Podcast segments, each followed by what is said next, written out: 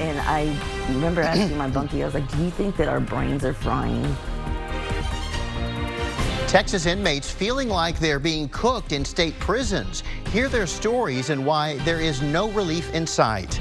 And a community coming together to help a local hero. Yet another triple digit day here in central Texas, and it gets worse before it gets better. We'll show you when we start to reintroduce rain chances again. Hi, everyone. Thank you for joining us. I'm Mike Rush. As we bear through these intense, uh, these intense temperatures, people locked up in our state prisons are describing excruciating heat and dangerous conditions. The majority of prisons do not have air conditioning in the cells. Inmates are scared for their health as summer begins. Ryan Chandler brings us some of their stories and the failed fight for change. It is suffocating. It's terrifying just to feel like you're cooking. And I remember asking my bunkie, I was like, do you think that our brains are frying? At the Lucile Plane State Jail near Houston, the maximum sentence is two years. But two summers was enough to make inmates like Maggie Luna feel like they were facing life. All of these women that were suffering with me had not a lot of time and uh, feared that they were getting death sentences they would come in with a temperature um, gun, and it would be like 120, and we would hear them call that out and be like, and they just turn around and walk away, and leave us all cooking in here. Those still inside, under this June's scorching Texas sun, are sending desperate letters. These are things that are really, really hard to read as a mother. Yvonne Stone's so. son Kevin wrote her this week saying he has vomited and passed out. These big, huge concrete and, and metal buildings turn into ovens. I mean, Kevin was, he wrote one night, it was two o'clock in the morning because he puts the date and time on his letters a lot of times. And he's like, it's 121 degrees in here. TDCJ tells us protecting employees and inmates is core to their mission, saying they take numerous precautions to lessen the effects of hot temperatures, and these efforts work. Among those efforts, providing respite areas with AC, as well as water, ice, and fans, and prioritizing inmates for cooled cells with a heat sensitivity score. So far this year, they tell us four inmates have required medical attention beyond first aid for heat related injuries. Nine employees have also suffered heat related illnesses. Instead of having somebody focus on keeping people cooled down when they're about to stroke out, we should be providing AC so that's not even a problem that we have to worry about. This legislative session, State Representative Carl Sherman passed a bill to do just that out of the House Corrections Committee. If we're paying our tax dollars to house individuals who have been incarcerated under the custody of the state and they're in conditions that are worse than our animal shelters, I think we're accountable for that. It never got a debate in the full House. We have the resources and we still have surplus, but there is not a will uh, to provide AC in the housing unit. So, you know, it's intentional. The summer sun here to stay with no relief on the horizon. We need to start by focusing on what we're incarcerating. Is incarceration truly to build better humans, to become better neighbors, or is it torture? Ryan Chandler, KXAN News. On Thursday, we reported an incarcerated woman died at a state prison in Gatesville. She was in air conditioning at the time. The state is still investigating the cause of her death.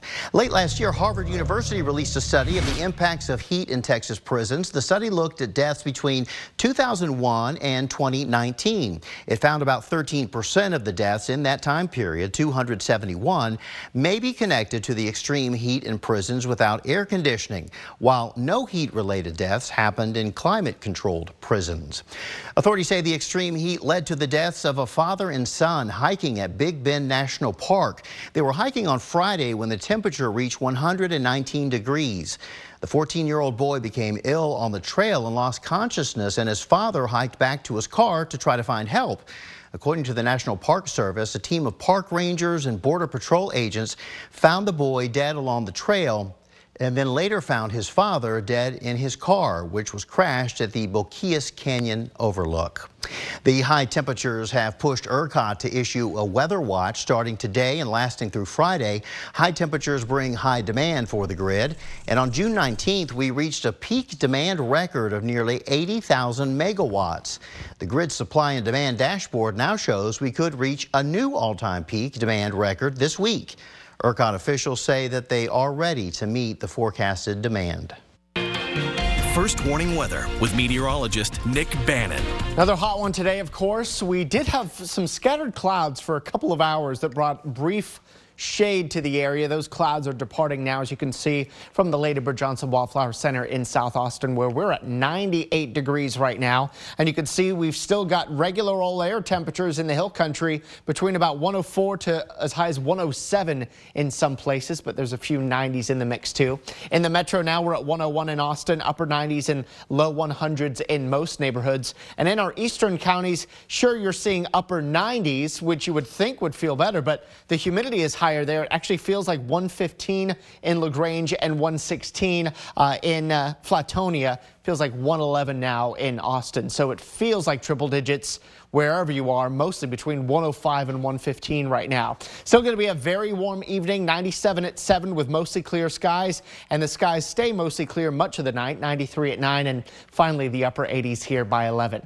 Coming up in first warning weather, we'll track a hot week ahead, although a change in the weather pattern that's coming that could actually bring us some cooler air and a little bit of rain. We've got one day with a rain chance on our seven day. Thanks, Nick. And just a tragic story coming out of San Antonio. An airline crew member at the San Antonio airport died after they were sucked into the engine of a plane. The National Transportation and Safety Board says it happened Friday when a Delta flight arrived and was taxiing to the gate. It is still not clear how the employee was sucked into the engine. The NTSB is investigating. A dozen people in Houston have been hospitalized after suffering from possible chlorine poisoning. It happened late Wednesday or late, late yesterday rather afternoon at a pool in West Houston. The fire department says the problem appears to have been overchlorination. Officials say exposure to too much chlorine can cause nausea, skin and eye irritation, and affect people with asthma. Seven children were among those taken to a hospital. Still to come, why attendees at one Austin festival had a lot to celebrate this year after the latest legislative session. And you know what they say about having too much of a good thing? Why a summer break full of screen time could be bad for your kids.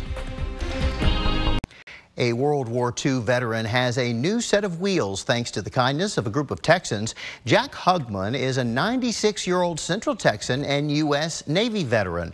At a World War II veteran celebration at the Texas Capitol in May, he shared with event organizers that he needed a new electric wheelchair. Well, in about a week, dozens of people raised more than $2,000 to buy him that wheelchair just in time for Memorial Day weekend we can't forget these soldiers. We can't forget the sacrifice that they made. You can get more details on Jack's story at KXAN.com. And Austin Black Natural Hair Festival had a little more to celebrate this year after Governor Greg Abbott recently signed the Crown Act, which bans hair discrimination in Texas. The Kinky, Curly, Coily Festival put on by Chiquita B Music has been teaching people about and how to style their natural black hair for four years now. It included demos on how to take care of black hair, classes for dads who need to learn different hair products, and salon vendors answering questions. The event organizer says it sets the stage for continuing to advocate for accepting natural hair. We just had to pass a law telling people not to discriminate against our hair. So obviously representation in you know, in educating other people that don't have hair like ours is very important. So if anybody else wanted to come and learn, you know, about our hair, because maybe they have mixed children or, you know, maybe they have a friend or something that might want to learn about how to, uh, you know, grow or style or, or keep healthy natural hair, you know, it, it, it's, it's for everyone. This is one of the only events of its kind in the Austin area. Another triple digit day. We got up to 103 here today in Austin. Not quite the record high, but certainly uh, it was up there. The record high for today's day was 106. It also made it our 10th triple digit day of the month. We're projecting 15 by the end of this month. That would put it as the fifth highest number of triple digit days in the month of June. We'll track the heat when it subsides and when we may get some rain in first warning weather. Screen time is a lot like candy. Too much of it is not a good thing. And now that kids are out for the summer, it's a good time to be more proactive. Deanna Giles shows us what happens when kids have too much screen time. School's out for kids, and that means more time in front of a video screen. It's candy for the brain. How much candy is good? Well, a little bit here and there is just fine, but you don't want to exist on a diet of just candy, right? Dr. Zakia Olive is a child psychiatrist and professor at Michigan State University. She says, as a mother, too much of a good thing is not always a good thing. The time spent in front of screen does not help. It does not provide any benefit. There are benefits to screen time when used for learning and communicating, although without moderation, we lose those benefits. You want to avoid long stretches of inactivity sitting in front of a screen. Before asking your child to put their cell phone away, experts suggest you create a tech-free zone for yourself, creating an environment for interaction between you and your child. If the parents don't do that, then they really don't have much room to enforce something like that uh, for their kids. So they need to unplug. Parents need to set aside some time themselves. Creating a tech-free zone for both parents and the children. So it's not so much about, you know, saying to yourself or your children, oh, you are not going to go use the computer or be on your screen. Rephrase that. Rephrase that to say, let's make time to connect with each other as people, as a unit. That was Deanna Giles reporting. Engaging with your kids can be the best alternative, the doctor says, and it's important to remember that limits and rules work best when the parents also follow them. First warning weather with meteorologist Nick Bannin. Some scattered clouds still working through the skies over San Marcos now from our West Shore camera, where it is still 100 degrees on what was yet another hot day here in central Texas. We got lucky actually with some of those scattered clouds, kept temperatures down about a degree or two over what they would have been had we not had them. And there were even some very, very, very isolated showers that came with those clouds uh, in portions of the hill country. Right now, we're still hot, of course, upper 90s or low 100s wherever you are here in central Texas and it's going to make for another warm night. In fact, it could be a record tying warm night. This comes after we broke the record for a warm night last night when we only dropped to 80, beating the previous record of 79. Tonight's record is 79 for the record warm low. So we think we're going to tie that record under a mostly clear sky. Tomorrow should be about a degree hotter than today with a mostly sunny sky. 104 still could feel like 105 to 115 at times during the afternoon. High pressure has been slowly getting closer to central Texas and it'll move right on top of us here as we head into Tuesday and Wednesday. We think Tuesday is going to be the hottest day of the week. Highs about 106, maybe even as high as 107 in Austin. 107 would make it the hottest day of the year. That high then moves to the east of us by the end of the week, allowing temperatures to come down just slightly. And then it actually loses a lot of its punch as we head into next weekend, which could allow for some spotty rain or storm chances to come back. This is what one of our computer models is doing as we head into Sunday afternoon and night. Okay, it's not a washout by any means, but the rain is nearby, which would indicate at least a low end chance for a few storms over us. Same thing for next Monday and July 4th, next Tuesday. That's not this week, but the following week. So early indications are a little cooler for the holiday and maybe a little wetter as well. Still, we've got a lot of heat to get through first. 104 Monday, 106 on Tuesday, 105 on Wednesday, and then those numbers slowly come down. 103 Thursday and Friday, 102 on Saturday. And look, by next Sunday, we're down to 101. Humidity drops a little bit the lowest it gets is Tuesday and Wednesday during the afternoons when the air dries out a little more. And then the humidity does start to rise as we head into next weekend uh, and beyond. And that will come with some of our increasing rain chances. So look at our first warning weather seven day forecast. Looking for record tying heat on Tuesday with that high of 106 down to 105 Wednesday, 103 on Thursday. Still plenty of sunshine. The early morning clouds start to last a little bit longer on Friday. Our high of 103 still beats the record of 101 101 for Friday's date. And then even more morning low clouds mixing with the sunshine here for next weekend. Saturday 102 and Sunday 101. We take you beyond the seven day, the 8 to 14 day rainfall outlook, which does include July 3rd, 4th, all the way through the 9th. And look at this. It finally looks wetter than normal again, which is the type of pattern we need. This is KXAN Sports, brought to you by Thomas J. Henry. Another good night for Austin FC as they dismantled their rivals to the southeast this time. Austin FC taking on the Houston Dynamo at Q2 Stadium last night. Great night for the Verde and Black. Ethan Finlay in the 22nd minute scored his third goal of the season to put Austin on top. He scored five last year, total three so far, so a good pace for the vet. Then 10 minutes later, Austin FC's Gyasi Zardes would tap in with a header of his own to give the Verde and Black the 2-0 lead. Zardes moved up to 10th all-time in MLS goals scored with his 102nd career goal passing Taylor Twellman. Then in the 50th minute, Julio Cascante scored on the header to give them the three spot, the 3-0 lead, one which they would not let go there are no easy games in this league, but um, you know, the result on Wednesday night was validated with a very strong performance again tonight. I thought the guys um, performed extremely well. Two shutout wins at home um, against your in-state rivalries, uh, in-state rivals. I think um, you know certainly answers some questions that, that we've received the last few weeks. I think we did enough here in the first part of the season where we can say that we stayed in the hunt the entire time. Even though we were disappointed with results, we were still kind of right there on that playoff line and um, kind of remaining close. But now these two games, we talk about momentum. We talk about uh, using this summer window here to kind of propel ourselves into a better spot in the playoffs, and um, we're hoping that we can use this as a, as a catalyst for the rest of the year and um, try and get hot here in the summer. Now they remain in eighth place in the West, and their rivals FC Dallas and Houston are one and two points ahead of the Verde and Black, respectively, in the Western Conference. Next up for Austin, they'll face Inter Miami this coming Saturday. Kickoff is set for a little after 6:30. College football will hear from a Longhorn who hopes to have a big season this year after missing last season with an injury. That story when sports continues after this. Keep it here. Even though we're inside of two months away from the regular season, there is plenty of hype for the 2023 edition of the Longhorns. One guy who is expected to make a huge contribution is receiver Isaiah Neyor. Now, Neyor missed uh, out on the fun last year after suffering an injury in preseason, which kept him off the field the entire time. And he had high hopes after transferring from Wyoming, even caught a nice touchdown in the 2022 spring game.